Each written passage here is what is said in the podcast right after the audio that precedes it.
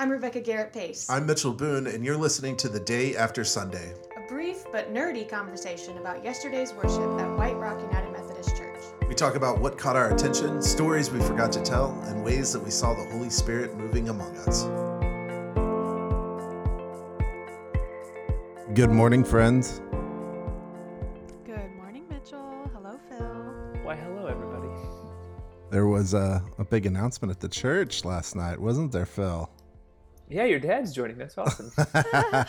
yes, Keith is joining the staff, no doubt. That is awesome. Oh, you meant you meant the book club. Is that what you Right. meant? the book Yeah, club. the Yeah. book club. That is going to be a really there good were lots book. of big announcements. There Yeah. were. And But no, we are so excited, Phil, that you're joining us. it's going to be awesome. Yeah, we're I'm stoked. thrilled. Good, Yeah. good. Um, oh my. Sorry about that. Just Nope. not really sure what's happening. It's the work at home life. That's Yeah. right. What- totally. What, mugs we My- drinking out of today? Oh, good call. What mugs? Okay, so I was gonna say though, be sure to explain it because this does not translate well over the auditory only podcast. When y'all Oh, were like, good. "Oh, that's a pretty mug," I was like, "Huh, interesting." Have It- no idea what they're looking at. It Are was you pretty. talking about my head? it's a really pretty mug you got going on there. Phil has a coffee totally. cup uh, with hearts on The it. William and Sonoma Love is Love Human Oh, Rights nice. campaign. Nice, nice, nice. Very good. Mitchell, what about Just you? Just the standard issued Yeti. Very good. I like that color. Yeah, I like that teal color. That's yeah. very pretty. Drinking really good coffee. My friends, uh, my really good friends from Connecticut, Gabby and VJ, sent me um, as a little congrats. They sent us a bunch of really good craft beer and um, some really good coffee, and I have not even taken a sip of it yet. So I am excited to see what this uh, It's Connecticut just coffee's all Something about. about that first sip is just, you know. I know, so good. Isn't that some? Isn't that some company's ad campaign, like the first sip feeling or something like that? Folgers, probably. I probably Okay. it's vultures. but yeah, no. Speaking of big announcements, though, Mitchell, congrats to you and your family. yeah, seriously. Oh yeah, We Yeah. haven't really because you were out last week. You took a you took a weekend just to be with your family, so Yep. we haven't really Yep. gotten to tell you that. Oh, thank you. Yeah, we're excited. Uh, baby number two in October. So it's a it's a strange time, I think, to go through these milestones in life. Oh, I know, yeah, like sure. job changes, um, moving.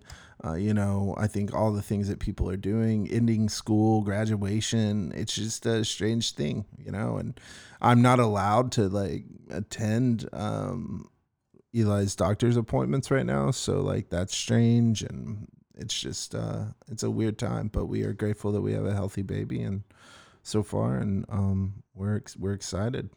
We're debating the names right now. Amongst other things we are debating. Sure. Man, this balancing, I don't know how y'all are doing, but uh you know, the balancing of two full-time jobs is becoming um really stressful in our house. Y'all feeling that? Phil, how you holding up? Well, so it's it's strange, right? Because I've kind of been in this in between position for a while now. Oh, hold on. You, why don't you talk, Rebecca? I'm gonna mute for a second.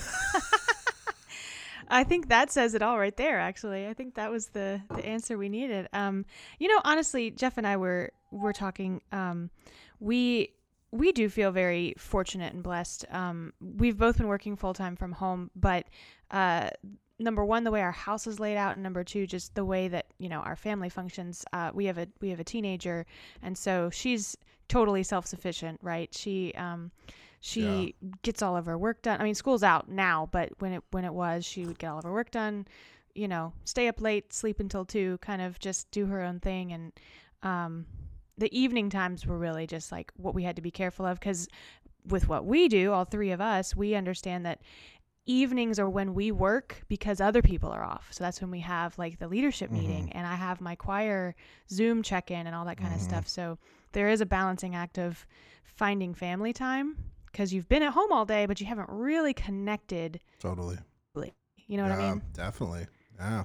It's So uh, I am thinking about all everyone who's trying to balance whether whether whether they're kids obviously um, that changes things but um, but just balancing two full-time working schedules at in, in the same space I think is hard and um, yeah. And and you also need like alone time but you can't really seem to get it without it just being so obvious. Like I am going to go in the back room now, and I'm going to go in our I- bedroom and play my Switch, and you're going to go watch your weird flower show on Netflix. You know, A weird flower show.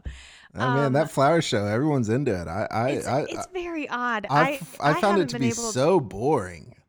Well, I I wasn't bored, but it was just kind of weird to me. I, I need to give it another try. Um, but yeah, I was gonna say like Jeff and I were talking. I tend to be I'm pretty close to the center as far as like introvert extrovert, but I Mhm. tend more toward extrovert, and he definitely tends toward introvert. So we were trying to find that balance of, you know, for me being home together is not the same as quality time with, Right. and for him being home but apart is not the same as alone time. So it's kind of the the worst of both worlds for, sure. us. For sure. Phil, how you holding But- up at home? Yeah, so this is a good morning, getting things going again. Um, so school did just end, which was going to change our whole schedules, but that's we left last week and went to Colorado and New Mexico for for the week, um, which was a really great getaway and just I think good for us. But now it's kind of like starting all over again because there's no schedule of school and. Um, I thought things were going well this morning, but apparently things are exploding in our house, and it's Totally. Yeah. welcome well, to summer of 2020, right? God, Um, yes. Summer. And and Jessie, my wife, works in school districts, and so she's off this summer as well. Um, so it's yeah, it's we we've been okay. Um, we had help from my in-laws for most of those last two months, and they just went back to Colorado. So um, that's also a new norm, as we'll we don't have help anymore, and so there's no one like my mother-in-law basically cooked us dinner almost every night while she was here, which was just like the best gift ever. So. Um, That's that's just figuring out meals, you Good. know? Yeah. Right? just fig- figuring out how to cook. figuring out how to cook again and Yeah, feed three children. Totally. it takes an hour th- for them to eat breakfast. I'm like, what? Just put food in your mouth. Like, so, I know. what I uh it is summer and it's I think it's strange. That's one of the the really there are a couple things that mark summer I think culturally for us. You know, it's Memorial Day. It's kind of like okay, we're we're we're entering the summer months.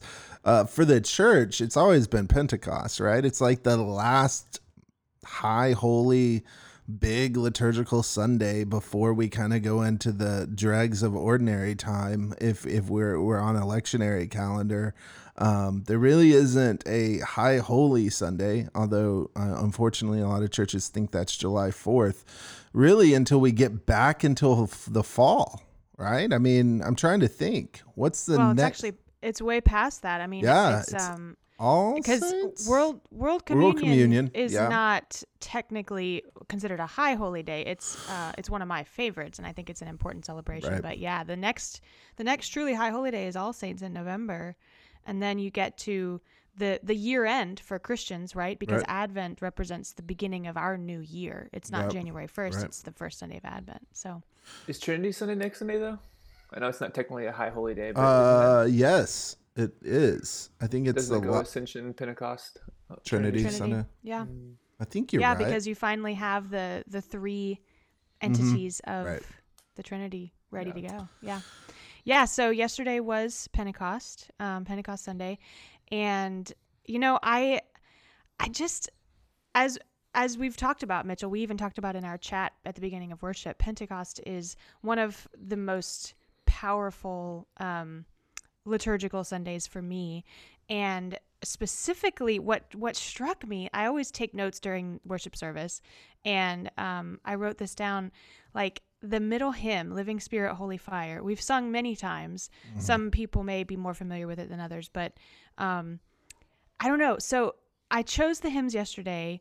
We had oh 4000 tongues which is which is number one just kind of quintessentially methodist but Mhm. also very fitting for pentecost. But then living spirit holy fire speaks to more of the complexities of pentecost of being open to god's spirit moving in ways that we can't necessarily name but we want to be open to. Um, it talks about the spirit burning bright it talks about removing the masks that we wear so like purifying fire fire that lights the way all these different kinds of um, holy spirit showing up. And so something that is important to me too in this hymn is there's what called a, there's what's called a counter melody, um, which means that if if we had a congregation singing, or even if we had like a choir singing, there would actually be two equal melodies that show up in verses three and four, which obviously I couldn't do because try as I might, I can't sing two things at once. Um, You can't. but under I can't. I've tried. I really have. Uh, but underneath it, there comes in this this hymn, uh, hymn within a hymn, and they're singing "Veni Sancte Spiritus," which means "Come, Holy Spirit." Um, and you just sing this repetitive kind of drone almost of "Veni Sancte Spiritus" underneath the English lyrics. Um, and this counter melody, it's oh, it's so gorgeous. It's I can't wait to be back together so we can sing that, you know, in its true form. But that's what yesterday was for me was a a worship service full of counter melodies because we were honoring this very kind of liturgical traditional Pentecost, but we were also honoring very much the the modern mm-hmm. societal needs and the pain that we were feeling from current events. Does that make sense? yeah. Yeah, I think it's a beautiful like layering there, right? I think that's a really great way of looking at that. And I thought that I think we talked maybe Mitchell whenever we did the podcast two weeks ago that like Pentecost is one of my favorite holidays, and I thought that what a, a a crazy and weird Sunday to try to like I'm gonna say celebrate Pentecost, right? But I really felt like that's what the service did was it balanced both the like you were saying the historical and just this liturgical holiday, and weighing it with the the heaviness and uh, all that's going on in cities across the the coun- or our country, and you know the the riots and the and the protests and just all this cra- like there was just so much to hold together in one worship service, and that and it was it was just counter melody. It was just I thought it was really incredible. And so whenever you said that this morning, I was like, oh my gosh, like that's you that's nailing it. Like it's exactly what I felt yesterday during worship. Yeah. yeah. yeah. And it's more to me it's more important to like not to you know to to allow the Holy Spirit to be bigger than we want her to be, right? Mm-hmm. And so we are we are celebrating the the coming of the Holy Spirit and we're also admitting that that kind of terrifies us, right? It's this it's this groaning of veni sancte spiritus come Holy Spirit, but when the Spirit shows up we're like, "Whoa, this is real crazy. I do not mm-hmm. know what to do with all of this." It's just nice to have a story in scripture that, if there was one, that could contain it all.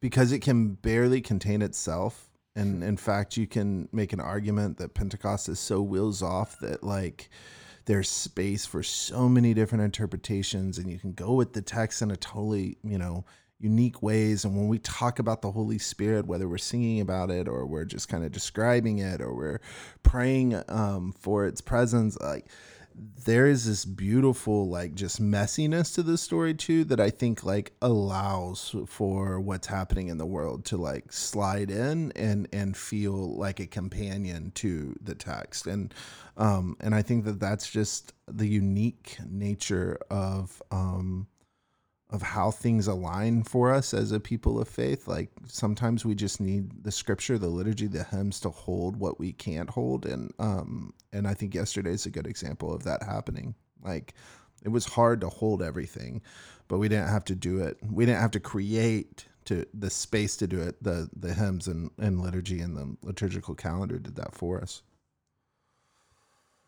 Yeah, it's funny how the liturgical calendar sometimes just really matches up better than any sermon series you could ever plan. Right. Totally. Yeah. It was I am heavy. often uh, awed by the lectionary and the liturgical calendar, and that's why you know to get super nerdy, right? That's that's why I study what I do. Is that I think that liturgy is not containing. Actually, it's not um, constricting. I think a lot of people have the misinterpretation of, oh, you just have to follow the rules. You just have to choose these mm-hmm. four mm. scriptures, and you don't have any choice. But it's actually much more freeing because you see how generations of liturgical scholars and Christians and leaders and ordinary people have allowed the Holy Spirit to move through them. And all of these layers mm-hmm. really do so much more than any one person could do, right? It's it's me bowing to the the wisdom of my ancestors in a sense. Well, and, and it means work of the people, right? So how cool that Right. on a day such as yesterday, like the liturgy to the work of the people, you know, in the streets and um, in the church service. I mean, just yeah, it's a really cool Mm. collection there. I love that. Like the work of the people in the streets, right? Mm-hmm. When Yeah. people are when when the powers just assumed the disciples were full of nonsense, full of alcohol Yeah. specifically. Right. When people when they assumed the worst and Mm-hmm. they overlooked the Holy Spirit showing up. there yeah i just it doesn't mean that that that everything is holy right it just means that the spirit was amongst the the profane right? And i think like that's a really good reminder for us too. Like liturgy is the work of the people imperfect people by the way. Like it's Yeah. it's imperfect work but it is the work of the people. And um and so I, I'm trying to make sense of what I see out in the world, you know, and I'm like, I um like I said my sermon, I'm I'm reserving judgment and I'm trying to at least. And you know, there are parts of what's happening on the streets that that give me um, you know, that that are hard to watch and hard to justify uh, as a as a white man.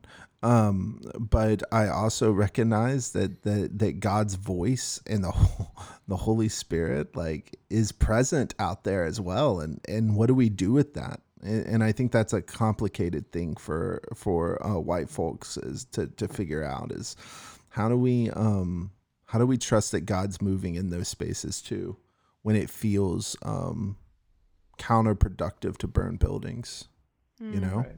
it feels counterproductive. I'm not going to say it is counterproductive but from a privileged perspective you're like hmm, that seems odd but then you tap into the rage and the anger and you're like no it makes total sense. I mean remember when colin kaepernick took a knee and everyone lost their minds? Yeah. they they like literally went berserk. And you're like well we were there were folks just kneeling you know mm-hmm. for a long time. And i don't know. It's just neat to think of the spirit being present in that and comforting in some ways you know? At least for me it's comforting. Mitchell, I, I think what you said too is God speaks in the forgotten vernacular. Um, yeah the vernacular of the forgotten yeah yeah, The vernacular of nobodies. right Um, yeah. Yeah. Yeah. Yeah. totally So I, I really loved what you said. I think that it's a good reminder to me, to us, to so many people that I know and love of this reserving judgment, right? It's so easy to say, well, I don't agree with this, but I do agree with that. So I'm going to, you know, I'm going to make my poster, whatever side I'm on, I'm going to hold it up. And just this, this continual calling back to the spirit to say, I don't know very much. God, what are you trying to tell me? yeah Yeah. Yeah. It's a humbling, a humbling experience in the midst of that. So I think, you know, the balance between what's happening in the world and the season of the church, the the good news is that like really um every season in the church speaks into pain, I think, and suffering and hope and redemption. Like we don't have um different novels, right? This is pretty tied together. Like we could make an argument that Advent would also be an appropriate season for us to layer over what's happening in the world or Lent certainly right or Easter well I mean so like we we do have a larger narrative arc uh, within the church that I think um, taps into the pain and the crying out that we're seeing. On so so much of our scripture speaks to this um, desperate need for justice and mercy for God to show up, and I just hope and pray that um, we're uh, we as uh, particularly white folk who are trying to be the best allies we can be uh, will trust others to show us where God is when we have the inability because of whatever lens or mask we wear um, to see where God is. You just said this idea of like burning buildings and how it, you know, it doesn't feel like it's a good thing or whatever. Or, I don't know exactly. It doesn't feel like it's what did you say? Productive. Productive. It doesn't feel productive for me, but Right. I'm not going to say it's not productive, right? Yeah, and I've been I've been just sitting with that for a second now, and you know I, I got to think that obviously flames and red are the color of Pentecost, mm. and you know, and and you got to assume that in the time it didn't feel productive either, right? Like, Totally. and so just sitting with that image of watching buildings burn and think like oh, this is just you know unproductive and terrible, and who would do that? And I actually posted something about it and had somebody say on my Facebook wall that like, well, when people start burning and looting, like they become the oppressors themselves. And I was like, I don't think that's what the word really means. You keep using this word. I don't think you. Right. right. But, but you know, like Princess Bride, nice. Right. You get this, you know, in especially in Luke, you get this idea of fire being uh-huh. a refining aspect totally. rather than a destructive aspect, and who who gets to make the judgment of what's refining versus what is destructive mm. or are they ever always one and not the other you know like maybe they are i don't know but it's making me really sit with that and really think through this of like what is being refined in the midst of burning buildings versus what is being destroyed well i think victoria's children's time spoke well to that too yeah. this this notion of farmers um, burning a field to mm-hmm. get rid of the the dross get rid of the the mm-hmm. like clutter and deadness. Um, and that fire puts nutrients back in the soil. Totally. Right. right? It breaks down on a molecular level what needs to be destroyed so that new crops can grow. Totally. Um, I I thought that was really cool, and I I felt like I was watching for a very brief moment when I was watching Victoria yesterday doing the children's time. I felt like I was watching a Mister Rogers episode. The way that she looked right into the camera and she said, um, I just want to tell you, my friends, that I really miss you. I've been really sad. Um, I cried most of the day yesterday, and it's okay if you feel that way too. Mm-hmm. I was like, ugh, right. this is this is Mr. Rogers. Yeah, that's right? right. Talking directly to them in ways that they can understand, but not oversimplifying the importance of talking about it. I think that's the balance when we do when we do ministry with kids is not assuming that they cannot handle certain things. I mean, uh, you know, Victoria and I kind of talked about some of the language that she was going to use around this, and she did a really good job of um, of really uh, walking the tightrope. Right? I mean, we had this discussion: Are we going to say that the officer killed a black man, and then what does that do around issues of death, and how do we have those conversations with our kids? But we can't just say there was a fight, right? That someone got really hurt, and um, and I think she did an incredible job, and uh, and that's um, that's important as we continue to try to navigate this space that we're really intentional about the words. And i'm looking forward to seeing how the the um the story times go uh, in yeah. june of you know getting kids uh, to sit down and read books around race. Me too. So. Yeah it honestly inspired me to have i had the news on yesterday afternoon and usually i usually Jesse wants me to turn it off, like whenever the kids come around. Yeah. But I left it on for a little while, and and my oldest one, Nora, who's seven, was like, "What? Why are they all in the streets? What's happening?" You know, yeah. and like she had a little bit of an idea, but but then I explained to her, you know, like there was a, a black man who was killed by a police officer, and you know, it was a really sad and unjust thing. And of course, then she's like, "What's unjust mean?" You know, and like there's yeah, a totally. million questions, but you know, at what age is it appropriate to start having those conversations? And if I'm not going to be the one to tell her, who is it going to be the neighbor who tells her? You know, like it's just it's tricky. So it's so hard, especially because sometimes I don't even want to watch the news, much less to ascribe right. it to a kid. You know, like yeah. uh, it's too much for me to handle. Right. Like, um, right. Yeah. Yeah. There.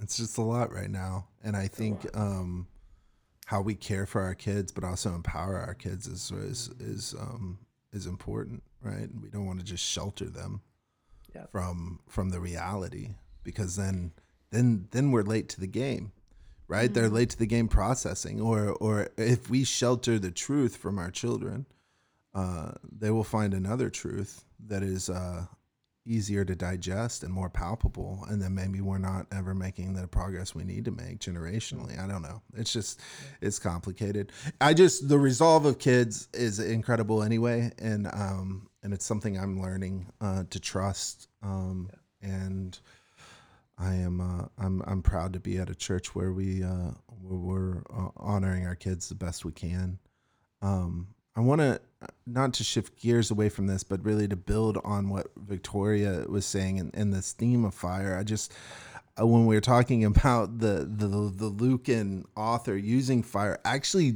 Jesus says, uh, where is it? It's in Luke twelve, I think. Um, like Jesus is talking about bringing fire. I think he says something like, "I have come to bring fire on the earth," and and then his next statement is, "And how I wish it was already prepared or kindled." Like Mm-hmm.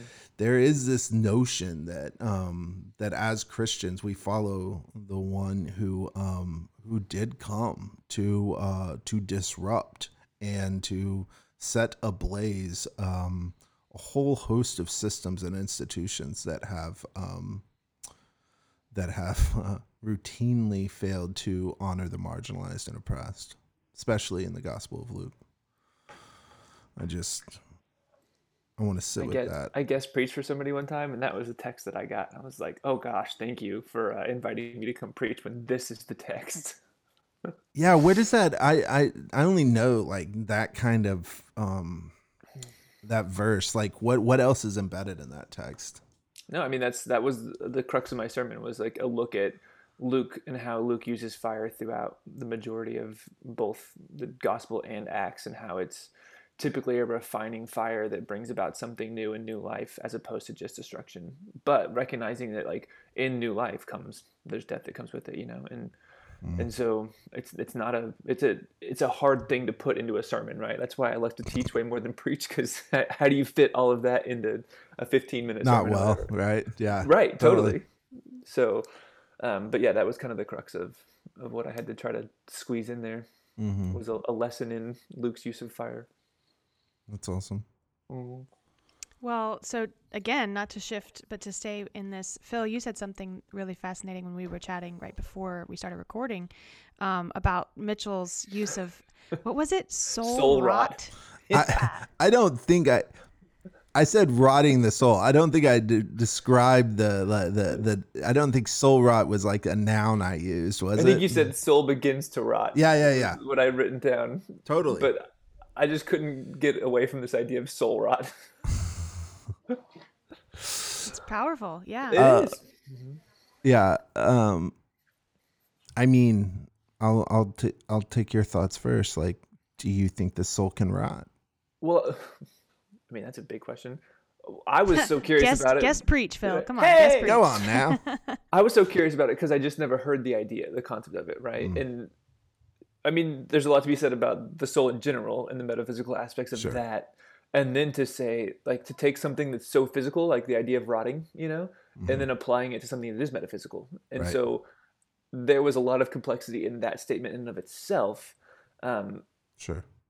and you when you think about the the body rotting like that's obviously one thing we think of but you just don't think about the soul rotting and then i started to think about in your sermon yesterday like what are the things and then this idea of unused grace like i hadn't really ever thought about that either. And so those were were concepts that really challenged me that i would have never expected on a pentecost sunday. And so you, you caught me off guard in in what you brought there. And so i was really curious where you came up with the idea the concept of that. Yeah. Um I just I think we do a poor job of connecting the body to the soul in general. And so we live in this dualistic world and and um we think the soul is somehow a part you know, separated from our bodies. I'm not sure I buy that. Um and I'm not sure it's biblical. Um and so if we think of the soul as occupying our body, um, or a part of our body, um, then then I think it opens the door for more uh, physi- physiological uh, attributes or um, processes being applied to the soul. Um, but I I'm just I'm a big believer that um, you know like stuff doesn't just sit idle like whether it's in our bodies or really anywhere like everything is decomposing or right like you're either i'll take the rocket because i love spacex like you're either being propelled upward or you're have a trajectory downward there is no like just floating right unless you're truly at zero gravity and in space, right? So like our whole process is either we're being born again over and over again, or we are slowly dying. And I think like this notion very of wesleyan of you too I know. Um, and so I've I've I just yeah, I think like when we when we have the access and the ability to understand that God's grace is not only a gift but it is an empowerment, and then we choose to do nothing with it, um, it is not it doesn't become bland. it just becomes unused uh, potential and it, it's not like that mellows out. It's not like it loses power. I would still say it has a tremendous amount of power. It just becomes something that um, that can rot away at our process of sanctification our soul um, our communities when we uh, when we hoard grace and do not use it It's also, I mean, I always tend to relate things to science, right? And so this, um, the second law of ther- thermodynamics is that everything moves toward entropy. Mm-hmm. And so this notion that if something is not intentionally used, it begins to decompose. It Right. begins to tend toward entropy. And like Mitchell, you mentioned that Brene Brown talks about this unused creativity Mm-hmm. right if if we don't use the and huh, jesus talks about it too right if we don't use our talents we bury them right they're going to become a weight and a burden instead of Sure. a gift to the world Sure. Yeah. I would say that's biblical. This notion that the soul is somehow pristine and protected because we said the believer's prayer one time uh, is not a helpful way of understanding grace and our call to action as as Christians.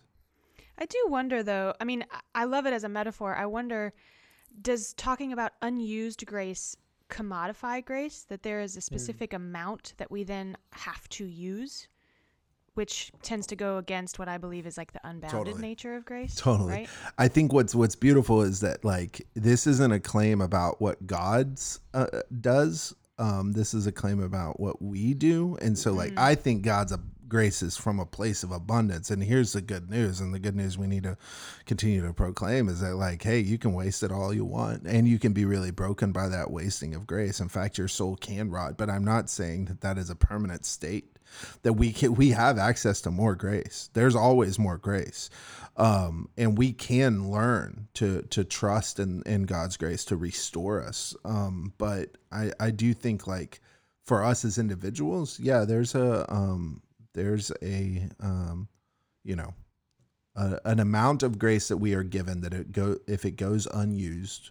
I think it can do damage within our souls and within our bodies and w- within our, our communities that we're part of. But I do think that God continues to pump grace. There's an unlimited amount of grace in the world. It's just a matter of, but we can't have any more of it if we don't actually ex- use it either, right? Like if it's like a gas tank, I know all metaphors reach their limits, but say I fill up my car, I leave it in the the carport, and I never drive it, that gas will eventually break down and start to rot, right? But if I never use it, it is just going to sit there and eventually it won't run.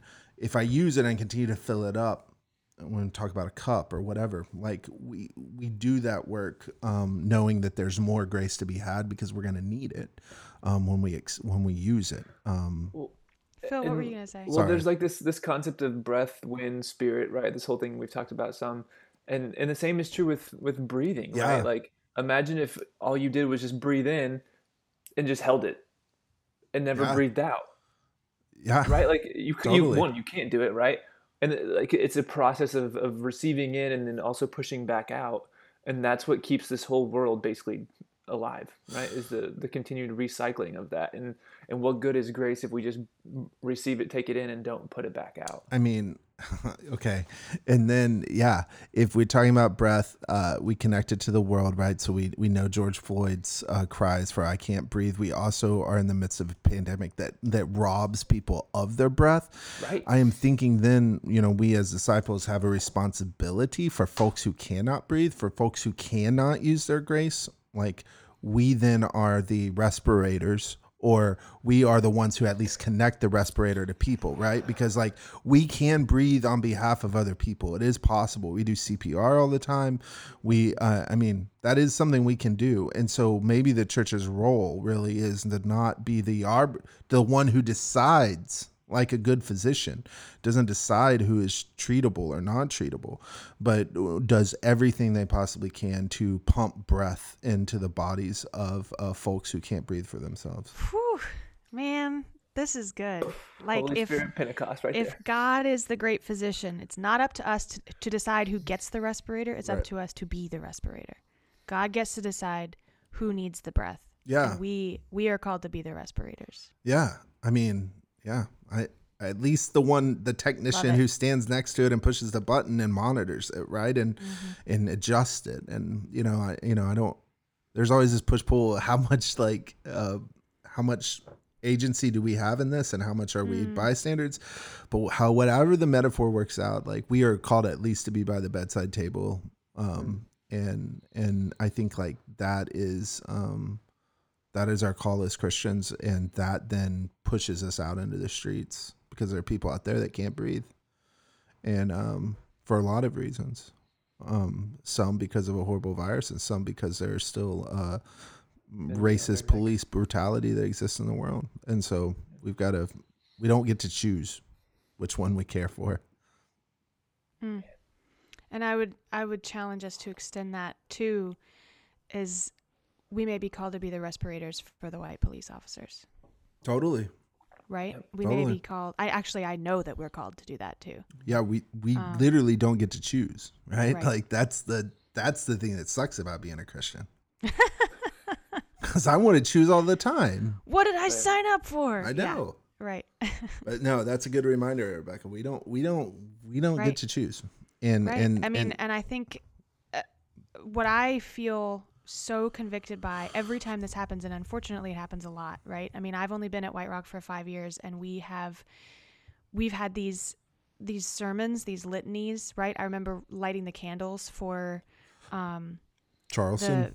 the Charleston, the victims in Charleston, and I got so many comments. Most of them really uplifting, but some of them confused. Um, why we lit a candle for um, the shooter. the perpetrator. Yep. Yeah. Yeah. And I said, you know, I didn't know this language because we hadn't had this podcast yet. But what would it have been like for me to say, you know, we don't get to choose who gets God God's That's light. right. We're called to light a candle for them.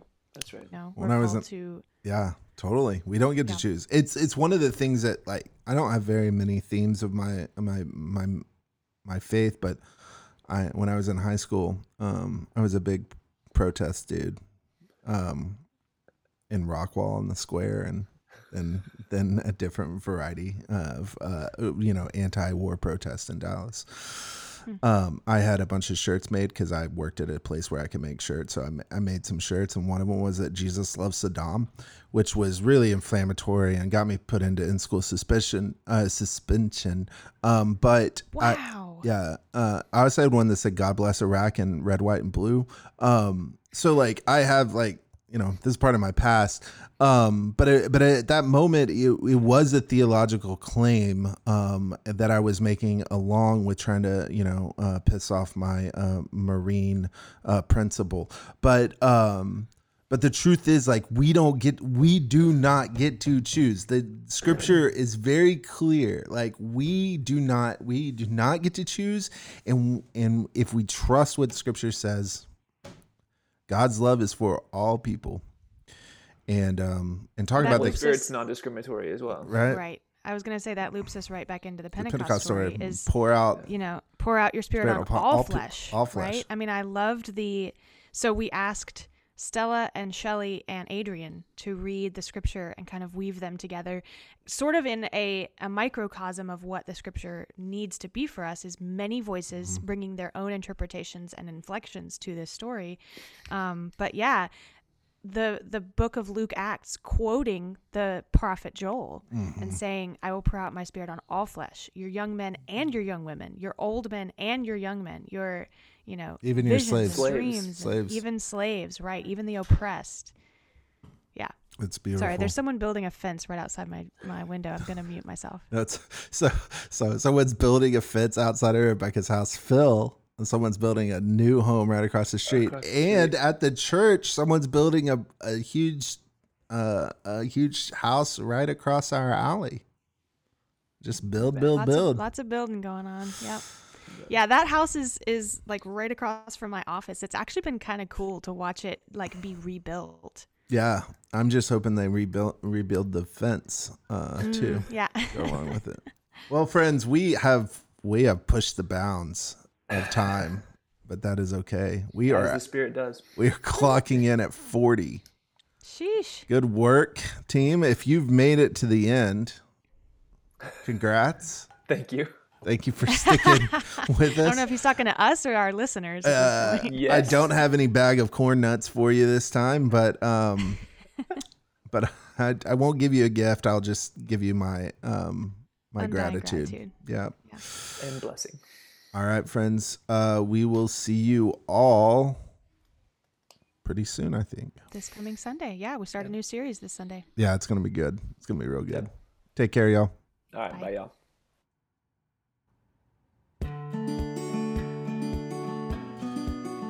You're listening to a podcast recorded at White Rock United Methodist Church in the heart of East Dallas. For more information, you can find us at wrumc.org and make sure you stay subscribed to this channel to stay up to date with all of our content.